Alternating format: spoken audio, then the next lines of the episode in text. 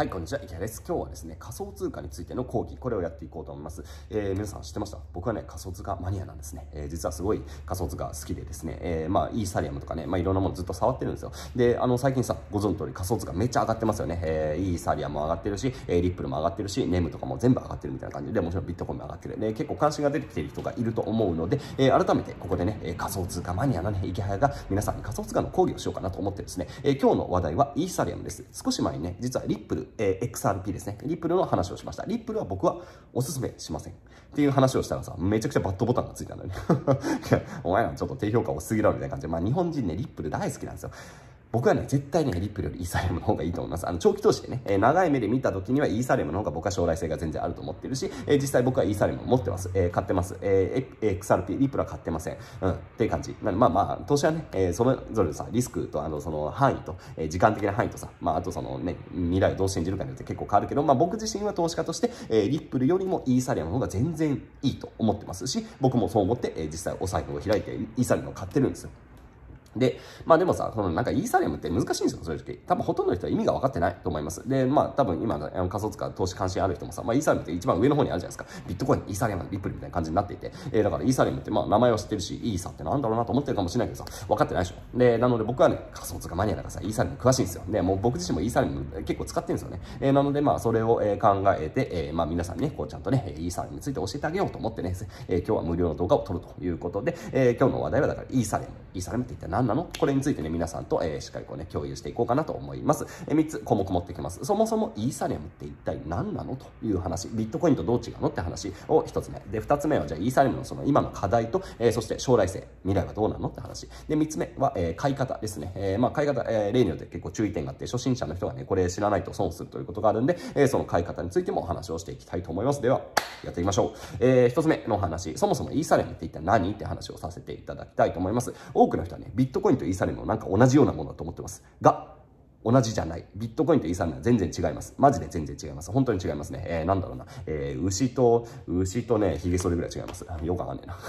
まあでも全然違うってことが分かっていただければいいんですが、えー、まあビットコインっていうのはさ、まあね、投資の対象ですよね、今って本当に。まあ金とかさ、まあ銀とかプラチナとか、なんかそういう希少性のある、えー、何かみたいな感じで今結構多くの方々が投資をしているのが、まあビットコインです。で、僕も、えー、そう思って投資をしてます。今デジタルゴールドって言ったりもしますよね。ビットコインはね、2100万枚しかないんですよ。えー、だからもうね、1枚持つだけでも実はすごい価値がある。そして、えー、ビットコインっていうのはそのね、えー、2100万枚しかないから、えー、その1枚持っとがさ、すごくこう価値を貯蔵できるっていうんですけど、えー、なんか、例えば日本がさ、ガラガラこう崩れていってさ、日本円の価値がすごい落ちても、ビットコインっていうのはさ、価値を持ち続ける可能性がありますよね。で、これらがゴールド、金とかと似てるんですよ。なので、えー、まあ、投資の対象として、まあ、結構多くの人はビットコインを持ち始めてる。まあ、これは分かりやすい説明だと思いますし、多分多くの人はそう、うん、いうふうに、えー、投資をしてるんじゃないかな。イーサリアムイーサ、ETH、イーサはね、全然違うんですよ、実は。えー、全く違うと言ってもいいかもしれない。イーサリアムっていうのはね、そもそもですね、えー、なんだろうアプリケーションのプラットフォームみたいなものなんですよね。アプリが作れるの、イーサリアムって、実は。知ってましたえー、だから皆さん、えーと、スマホを持ってでしょスマホ何？僕はここに今、えー、アップルがあります。アップルのね、えー、iOS、これ iOS というのが入ってますよね。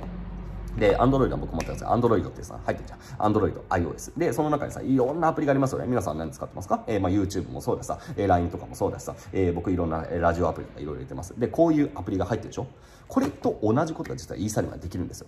知ってましたか？イーサリアムの上にはね、いろんなアプリが作れるんです。iOS と Android と一緒。iOS の中にさ、僕らがさ、こうやって自分でさ、アプリを作って入れることができますよね。で、アプリの勉強してさ、えー、プログラム勉強してさ、アプリぐらい作ってでしょ。えー、Android もそうでしょ。イーサリアムもそうなんですよ。イーサリアムも自分の、えー、アプリが作れるんですよ。そういうことができるんです。ビットコインはね、できなくはないけどめっちゃむずいって感じ。えー、ビットコインのブロックチェーンの中でアプリをね、作るのはね、まあ、現実的ではないまでは言わないですけど、やらねえよなって感じがしますね。それをやるんだったら、えー、イーサリアムの方がそもそもアプリを作るためにイーサリアムってね、えー、作られているものなので、えー、まあ、だから、まあ、アプリを作るんだったらイーサリアムだねって感じで、みんな使うという感じのものになっています。で、ええ、イーサリアムってアプリがあるのって思うじゃないですか。あるんですよ。今めちゃくちゃあるんですよ。イーサリアムっていうそのね、なんかネットワーク、プログラムを書くことができる巨大なね、えー、まあプラットフォーム。その中に今ね、無数のアプリがあります。で、日本人の方でもね、えー、アプリ作ってる方普通にいますっていう感じの状況。これはね、3年前はね、そこまでね、なかったんですよ。アプリが。そもそも。イーサリアムっていうのはアプリを開発できるプラットフォームだよねって言ってたんですけど、アプリがなかったの、昔は。だからイーサリアムなんか使い道ねえじゃねえかっていうことをよくね、批判されていたんですが、もう今はね、もう本当に、あれから仮想通貨バブル弾けて、もう3年ぐらい経つでしょ？あれからね、ものすごくね、実際にイーサリアムを使って動いてるアプリがね、増えてるんです。まあでも言うてもね、まだそのね、そういうアプリを使っていたほとんどいない。で、日本でも、まあどうでしょうね、1000人とか2000人？で、僕はその1000人とか2000人です。でも本当にね、もうイーサレムのアプリはね、かなり使ってましたよ。あの、僕大好きなんで、そういうのね、えー、もう本当に誰も日本でね、え10人ぐらいしか使ってないようなアプリとかもね、えー、よく触っていましたって感じで、えー、だから僕はね、あの、そういうの触っている非常に結構マイナーな人間。まだまだね、やっぱりイーサレムのアプリって本当使いにくいしさ、えー、そんなにこう、なんかすごい便利とかそういうものではないんですが、でも着実にこのイーサリアムっていうネットワーク、そういうプラットフォームを使ってアプリがね、増えてるんですね。じゃあどんなアプリがあるのって気になりますとね、えー、まずね、多く使われているのはね、えー、仮想通貨の取引アプリですかね。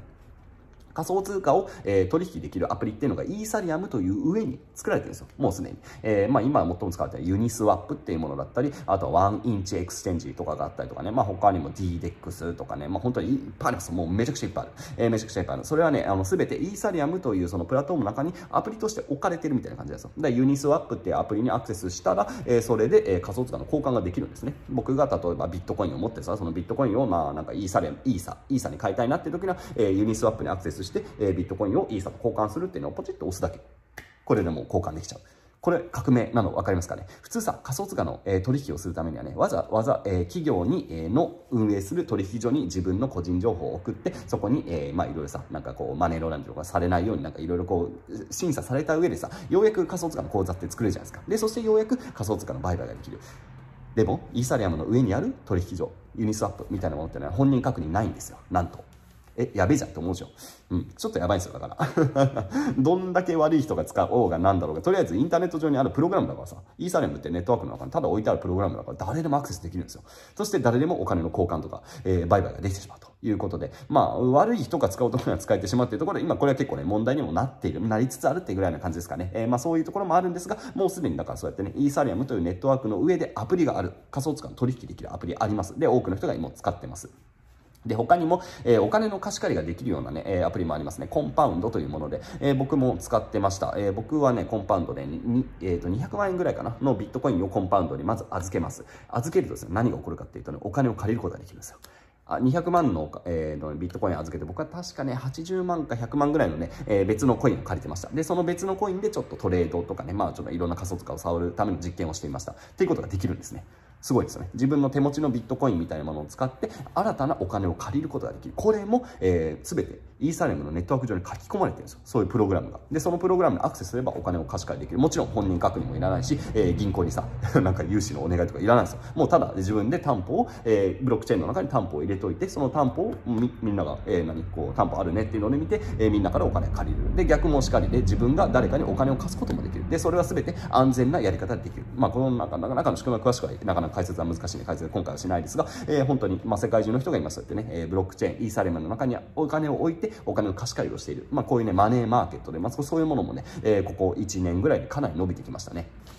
で、他にもですね、えー、あとはね、まあ、ゲームとかも結構ありますからね。で、ゲームね、まあ、僕やんないしさ、多分これ日本でやっちゃいけないから別にお勧めはしないですけど、あの、ギャンブルのゲームが結構人気ですね。えー、普通にこう、なんだろう、うん、何、何、カジノみたいな感じのアプリありますね。で、そういうもので、あの、勝ったらすごいお金が入ってくるみたいな感じの、うん、まあ、ものだって、あとはね、宝くじみたいなのもありますね。 PoolTogether っていうね、えー、アプリがめちゃくちゃ面白くてですね、えー、誰も損しない宝くじっていうのを作ってるんですよ。これね、面白いですよ。ブロックチェーン、イーサリアムの中に宝くじプログラムを書いてあるんですよ。でもね、その宝くじがね、すごくよくできていて、えー、ね、外れた時にお金が返ってくるんですよ。なんと。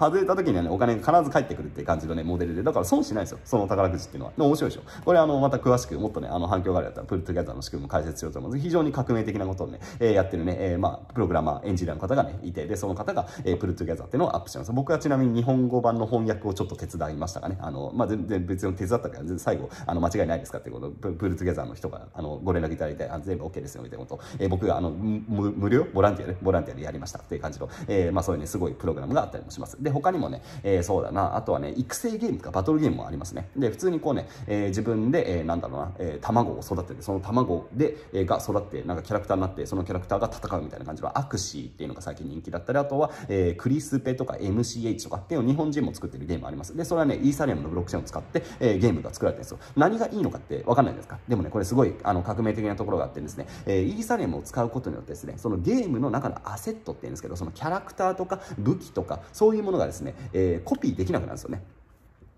仮想通貨ってコピーできないんですか？ビットコインがコピーできたらやばいでしょ？だ仮想通貨ブロックチェーンっていうのは、ね、コピーが不正コピーができないっていうすごく重要な特徴があると。でその不正コピーができないっていう特徴を持ってそれをゲームの世界で適用すると何が起こるかっていうと絶対にコピーできない伝説の剣とかができるんですよ。これ本当。でそのワールドの中に絶対に1本しかない。でもう運営者ですらコピーできない。で誰もが、えー、これが絶対に正しい幻の1本だっていうものね、えー、それはブロックチェーンなんか証明されるようなねプログラムを書くことができるんですよね。なので、えー、だからこれすごい価値が出てくるわけですよ。そのゲームが人気のゲームでさ1本しかない幻の剣とかだったらさめちゃくちゃ値段が上がるでしょ。でしかもさそれもさブロックチェーンで売買できるんですよ。で今もこれもできるようになってます。でブロックチェーンのアセットでいうとね高いものだとね僕があのいやちょっとこれちょっと値段正直あのすみません今調べながらじゃないんですけど確かに、ね、そのアクシーというね僕もちょっと実は卵持ってるねゲームだとねすごい高い卵だとね確かに1個多分300万とか売れてるんですよ。日本円換算で。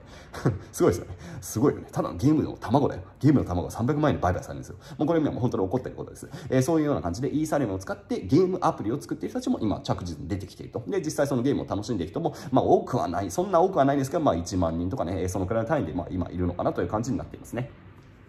で、まあ、こういったアプリ、イーサリアムの上に作られているいろんなアプリ、仮想通貨の売買とか、お金を貸し借りできるとか、ゲームとかさ、宝くじとか、そういうものってのは特徴としては、プログラムで動いてるんですね。プログラムがお金を全て流している。プログラマブルマネーっていうこともあったりします。お金をプログラム可能にしているわけですね。で、もうただプログラムの流れでさ、データの、えー、行き来でお金っていうのをコントロールしている。で、それはさ、結局企業とかを使わなくなり、企業とかないんですよ。だから。プログラムだからさ、エンジニアの人がさ、僕はじゃあ超超天才エンジニアだったらさ、もうパカパカパカとエンジニアがさ、プログラムを書いて、それをイーサルムのブロックチェーンでアップするんですよ。で、そしたらさ、もうみんながそれを使って、で、僕はまた違うアプリを作るっていうことを、こういうことやってる人がいます。今、アンドレさんって人がね、もうそういうね、天才エンジニアで、アンドレはね、もういろんなアプリ作ってるんですよ。もうすごい。で、もうアプリ作ってよ、作って他の人はもうそのね、使使ってくれてる人たちが、もうあと開発をしていくみたいな感じ。アンドレさんが最初に作って、それをもうみんなで、えー、改善していくみたいなことをね、やってる天才もいます。あの人は会社とか作ってないですよ。だから、すごいですよね。えー、そういう時代ですでそうやって、え何億円とかね何十億円のお金がもう実際動いてるっていう感じで、えー、イーサレムってだからね、えー、そういうなんだろういろんなアプリが作れるプラットフォームだと思っていただけるといいと思います。でじゃあこのさイーサっていうのは何なのってことですイーサリアムとイーサは違います、えー、仮想通貨取引所で買えるイーサ ETH っていうのはねなんかみんなイーサリアムって言ってるしさ僕もイーサリアムって言っちゃうんですが本当はねイーサなんですね。イーサっていうのはイーサリアムの上で使われる、えー、ガソリンみたいなもの。イーサリアムっていうのはさ、ネットワークなんですよ。まあ通信料がかかるんですよね。要するにね。えー、通信料。何かこうね、イーサリアムの上で何か操作をしようとした時には必ず、えー、コストを払わなきゃいけなんですね。まあそれは本当だ、電話する時に電話代かかるみたいな感じ。で、その電話代みたいなものっていうのがね、イーサなんですよ。ETH。だからあの、イーサっていうのはね、えー、なんかね、デジタルオイルとも言われたりしますね。えー、ガソリンなんですよ。要するに。えー、イーサリアムってその巨大なネットワークを使う時にはガソリンが必要でしょ。えー、そのガソリンっていうのがイーサなんですね。っていうふうに、えー、まあ、まあ、そういうふうになっています。なので、えー、必ずイーサリアムのアプリを使う時には絶対にイーサがないとダメなんですね。なので皆さんも例え例えば、えー、ユニスワップとか、コンパウンドとか、まあ、調べたらいっぱい出ます。そういうアプリを使うときには必ずイーサを持ってないと、えー、使えません。基本的にはね。えー、まあ、よほどの例がない限り使えないという感じになってるんで、えー、じゃあそのためにじゃあイーサを買おうかっていう感じで、まあ、実際、だから実用が、実用の用途があるんですよね、イーサって。まあ、ビットコインはさ、ぶっちゃけ、まあ、それ自体になんか実用性があるって感じではないじゃん。まあ、投資対象ですからさ。えー、でもイーサはさ、普通に実用性がある。まあ、要するに、あの、通信料みたいなもんなんだから、イーサリアムのアプリを使うときには絶対に使わなきゃいけないんですよ。もうイーサを買わないといけないっていう感じ。だからビットコインとイーサが全然違うっていうのはそういうことですね。で、なので、まあ、それ、ここまででまとめると、イーサリアムっていうのは巨大な、えー、プログラムを作ることができるネットワークです。で、今、世界中の開発者がそこにアプリを作ってます。で、僕もそのアプリを使ってます。僕は使う側ですね。で、そして、えー、そこでお金がね、ぐるぐるぐるぐる動いていて、えー、そこの、なんだろう、やり方っていうのはさ、えー、どっかの会社がいるとかではなくて、エンジニアの人がプログラムを書き込んだら、もうそのプログラムね、みんなを使みんながそれを使ってるって感じ。えー、すごい世界観ですね。だからこれを分散型って言ったりします。ディセントラライズド。どっかの企業が管理してるんじゃなくて、単にプログラムが置いてあって、そのプログラムをみんながアクセスして使ってる。で、そのの時にイーサが必要になるっていう話なんですね。というわけで、えー、2つ目の話。じゃあ、そのイーサレムってすごいってちょっと分かっていただけましたね。僕はすごいイーサレム本当に革命だと思います。こんなね、素晴らしいものを作ってくれたの本当に、いやもうすごいよねって感じがしますよね。で、まあでもね、やっぱり課題があります。そして将来性にもあります。で、その話をしていきましょう。で、今のね、イーサレムの、ね、課題はね、もうめちゃくちゃ分かりやすくて、ね、ガソリン代が高いんですよ。そのね、利用料がもうクソ高い。ありえねえよぐらいの利用料なんですよ。これはね、使っていただければ分かります。あの、一回ね、トランザクションって言うんですけど、イーサレムのネットワークに自分の何かこう、これクリック、ね、これをボタンを押すみたいな情報を送るわけですよ。で、その通信信をするわけですよね。電話かけるみたいです。一回電話をかけるのかけるだけでなんと1000円かかります、今。っていう状況がね、結構ある。その、あの、使うプログラムによって結構値段は変わるんですけど、本当にね、いや僕は昨日の朝ぐらいね、ちょっとね、自分のお金を動かすためにね、ちょっとね、プログラムのアクセスしようとしたらね、なんとですね、1回のプログラムのアクセス費が1000円でした。高えと思ってやめました。これね、あの、タイミングによって変わるんですね。えー、安い時は安い。みんなが使ってない時は安いんです。で、今ちょっとやっぱり仮想通貨盛り上がってるからさ、めちゃくちゃ上がってるんですよ、手数料が。だから全然僕自分のお金、全く今動かせてないというかね、動かすと本当に、本気で動かすとね、もう、お金、こっからこっからに、こっからに4回ぐらい移動させるだけで多分ね、5000円ぐらいかかりますね。高えよって感じがしますよね。で、こういう課題があるんですよ、結局。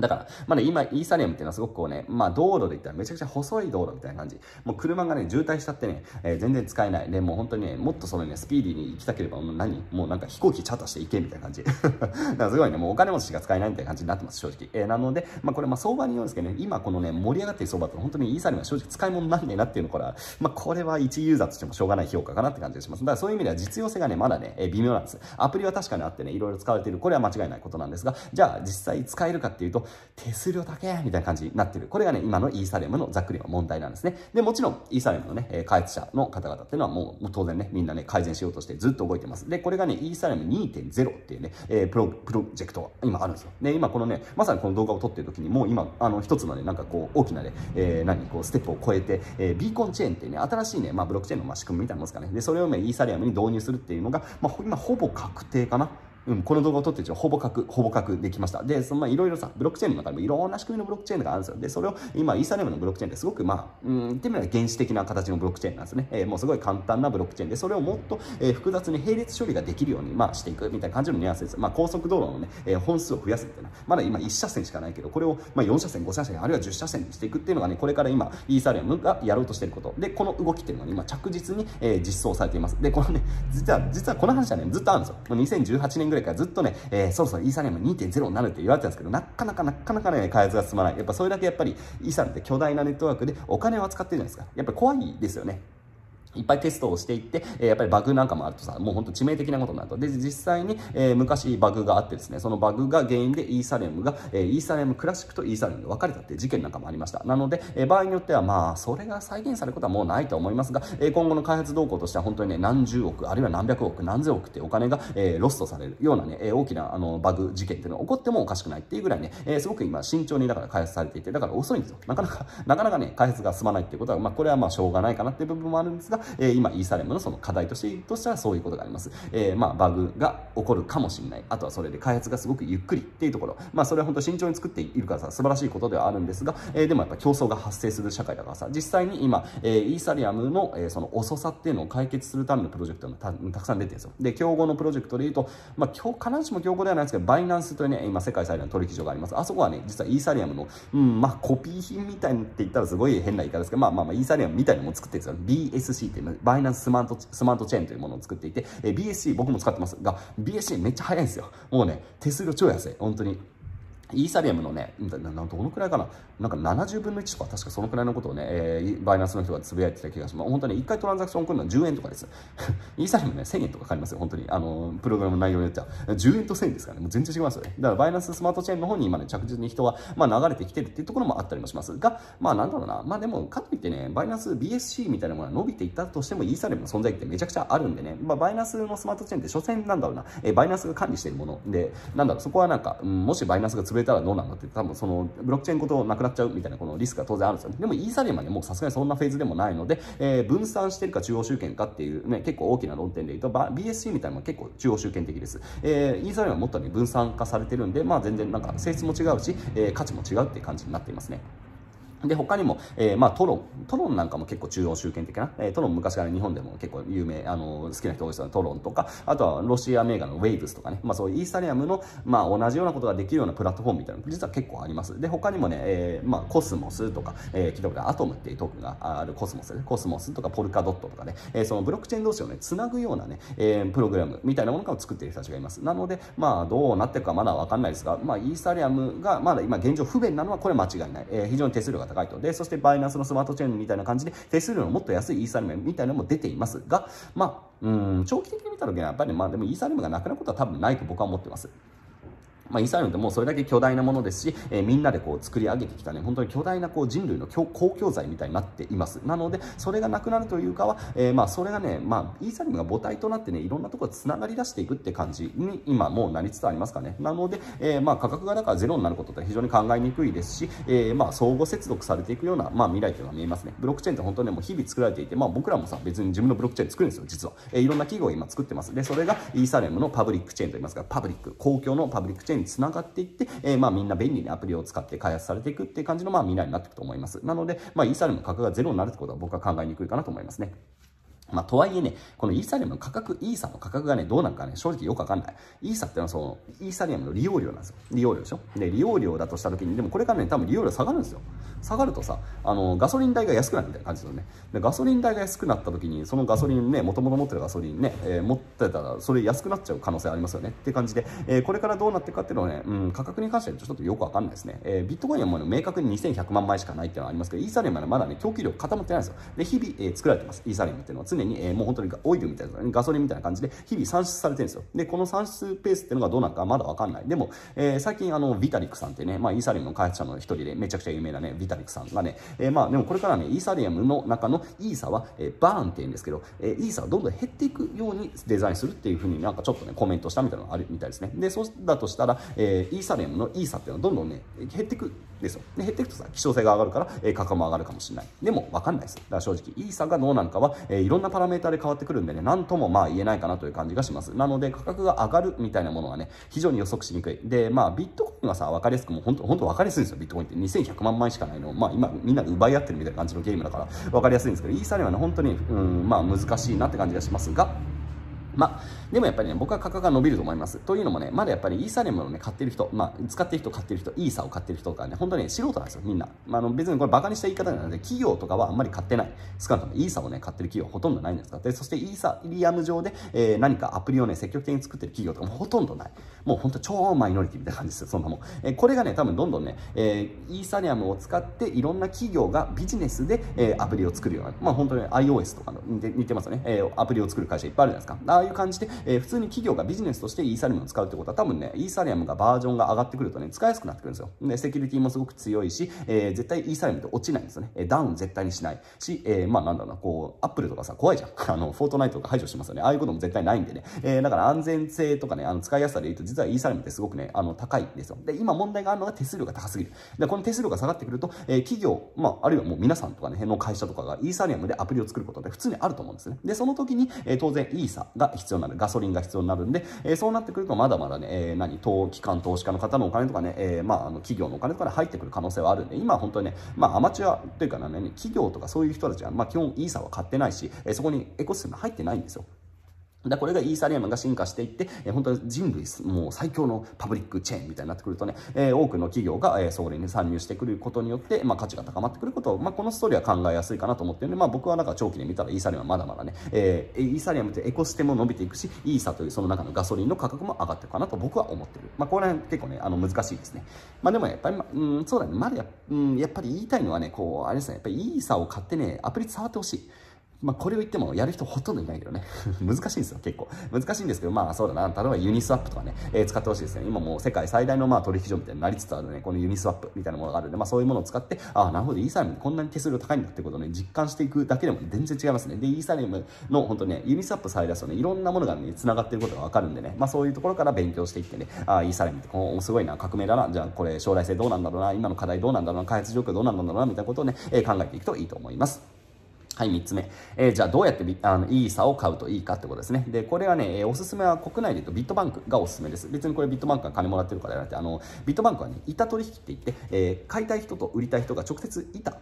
取引板でマッチングするっていう仕組みを使っ作ってるんですね。でもこれ実はあのめちゃくちゃ普通のあの話なんですが、えー、日本のね、仮想通貨取引所って罠があってですね、販売所形式って罠なんですよ。販売所形式は何かっていうと、えー、まず、まあ、運営企業、あの、仮想通貨の取引所の運営企業がコインを仕入れてくるんですね。ごっそり仕入れてくと。で、仕入れてきたコインをユーザーが欲しいです、欲しいですっていう人に対してこう売っていくっていう、そういうモデル。これが販売所形式のモデルなんですね。で、これはね、えー、企業が仕入れてる分だけやっぱりちょっと仕入れコストが高いんですよ、正直。えー、普通、あの、株の取引とかって、ね、基本的に板取引なんでね、ユーザー同士で売買をする。で、売買をするときに手数料がちょっとかかるってだけなんですけど、えー、仮想通貨、特にアルトコインはね、なぜかね、えー、このね、販売所形式というね、ものですごいね、プレミアムが載ってるんですよ。あの、プレミアムって手数料ね、えー、結構載ってて、100万円ぐらいこのね、販売所形式で買っちゃうとね、相場によってはね、5万円ぐらい買った瞬間に損します。つまり、100万円のイーサを買った買った瞬間に、えー、自分の口座に入ってるのはなぜか95万しか入ってないってことが割とよくあります。で、これ結構相場によってね、あの、そこのスプレッドというんですけど、その手数料が変わるんで、一概には言えないんですが、えー、まあ今なんか結構相場乱高下してるんでね、あの、仕入れのコストとリスクが上がるので、どうしてもそこでね、えー、スプレッドが広がってしまうということがあるんで、えー、買うときは必ず板取引で買うってことを覚えておいてください。えー、日本だとビットバンクかな、イーサの、えー、板取引はビットバンク、もし、その調べていただきたいですけど、基本、あの、ビットバンクは全て対応してるんで、僕はビットバンクを使っていつもね、えー、イーサ買うときは買ってます。コインチェックはね、対応してないんでね、その辺気をつけてほしいなと思います。あのまあ、ビットコインにせよ、アルトコインにせよ、必ず板取引で買うというところだけさ、えー、これを覚えておくだけでだいぶね、えー、何あの変な損をすることはないかなと思います。えー、あの、ここら辺の話はね、え、ー、と、仮想通貨の、なんだっけ、あの、記事を書いてあるので、えー、下の方はリンクを飛んでいただければ勉強になるかなと思います。というわけで、えー、熱く語っていくともう30分ぐらいになっちゃいますね。えー、ここら辺で、まあ、一回打ち止めとしましょう。で、イーサリアムというのはまずね、えー、巨大なネットワークであると。で、そこでアプリをいっぱい作れるってことを覚えておいてください。えー、それはもう本当に僕らも使作れますし、えー、誰でも使えるようなものですね。もう世界のどこに住んでいようが、インターネット、まあ、ブロックチェーン、そこにアクセスすることがさえできれば、誰でも使える、そういうね、パブリックっていうんですけど、すごくね、えー、公共のインフラみたいなものが今できつつあると。まあ、でも課題としては、めちゃくちゃ手数料が高い。あの、すごくよく厳重に作られているがゆえにね、もうね、使いにくいしね、重いしねって感じの状況なんですよ。で、これが今ね、バージョンアップがね、えー、もうすぐされるんで、えー、バージョンアップされていったらね、だいぶ、うん、コストは安くなるんじゃないかな。で、まあでもその時にもちろんバグが残るリスクとか、えー、既存のアプリが対応できないリスクとかあるんでね、まあこれは本当に、え、どうなってかを開発をしっかり見ていかないといけないと。なので、まあこの話を聞いてさ、え、ビットコインとイーサリアム全然違うこと分かりましたね。イーサリアムっていうのはそういうね、あの、アプリが作れる場所。ビットコインっていうのは単純に、え、投資対象、え、金みたいなものだと思っていただければいいかなと思います。でもこのままイーサリアムがうまく進化していくと、えー、絶対に止まらない、絶対にダウンしない、えー、セキュリティがめちゃくちゃ高い、誰もハッキングできない、えー、そして、えー、利用料がめちゃくちゃ安い、そういうね、ワールドコンピューターって言葉をね、えー、確かビタリックさん、そのイーサリアムの会社の一人の方が確か言ってたはずですが、えー、そういうね、世界でみんなで使えるコンピューターみたいなのも今ね、実は作ってる。そういうね、えー、壮大なプロジェクトなんですよね、これってね。えー、だから本当ビットコインはビットコインにものすごく価値がある。これも革命なんですが、えー、イーサリアムの実はすごく革命で、世界で共有でみんなが使える、誰でも使える使える素晴らしいコンピューターを作るっていうね、こういうね、えー、まあ大きなね、野望があるんですよね。で、その中で今ね、着実にアプリが作られていて、えー、まあでもアプリを使うとすると手数料が高いという。これが2020年のね、えー、まあ年末ぐらいのこう現状であるということはね、えー、すごくね、覚えておくといいと思います。だからさ、10、どうだろう、5年後かな。5年後ぐらいには多分相当使えるようになってきて、多分僕らの普通の生活の中で、えー、裏でイーサレムが実はパブリックチェーンが使われてるってことは多分普通にあると思います。いろんなこう決済のアプリとかさ、えー、なんかこうキャッシュレスとかで払うときに裏が実はあのイーサが一部使われるとかね、多分そういう風になっていくと思いますね。鼻が詰まってきた。この辺で終わりにしたいと思います。えー、というわけで、えー、そうだな。まあ、最後に、あの、また、また言わせてけどもね、これみんなやんないからさ、もう、もう一回いいんだけどさ、いいさ買ったらさ、ぜひね、うん、触ってほしい。えー、そういう分散型のアプリいっぱいあるんでね、そのね、やっぱりイーサでも自分で触っていくかどうかでも全然ね、これ感覚が変わるんでね、えー、あの、皆さんがぜひね、こっちのね、イーサレムを使う側の、えー、人間になってくることを期待して、えー、最後この動画を締めたいと思います。というわけで、えー、引き続き仮想通貨に関してはね、えー、お話をしていくと反響があるかもしれないんで、えー、していきたいと思います。えー、というわけで、えー、皆さん一緒に勉強していきましょう。それでは皆さん、良い一日を。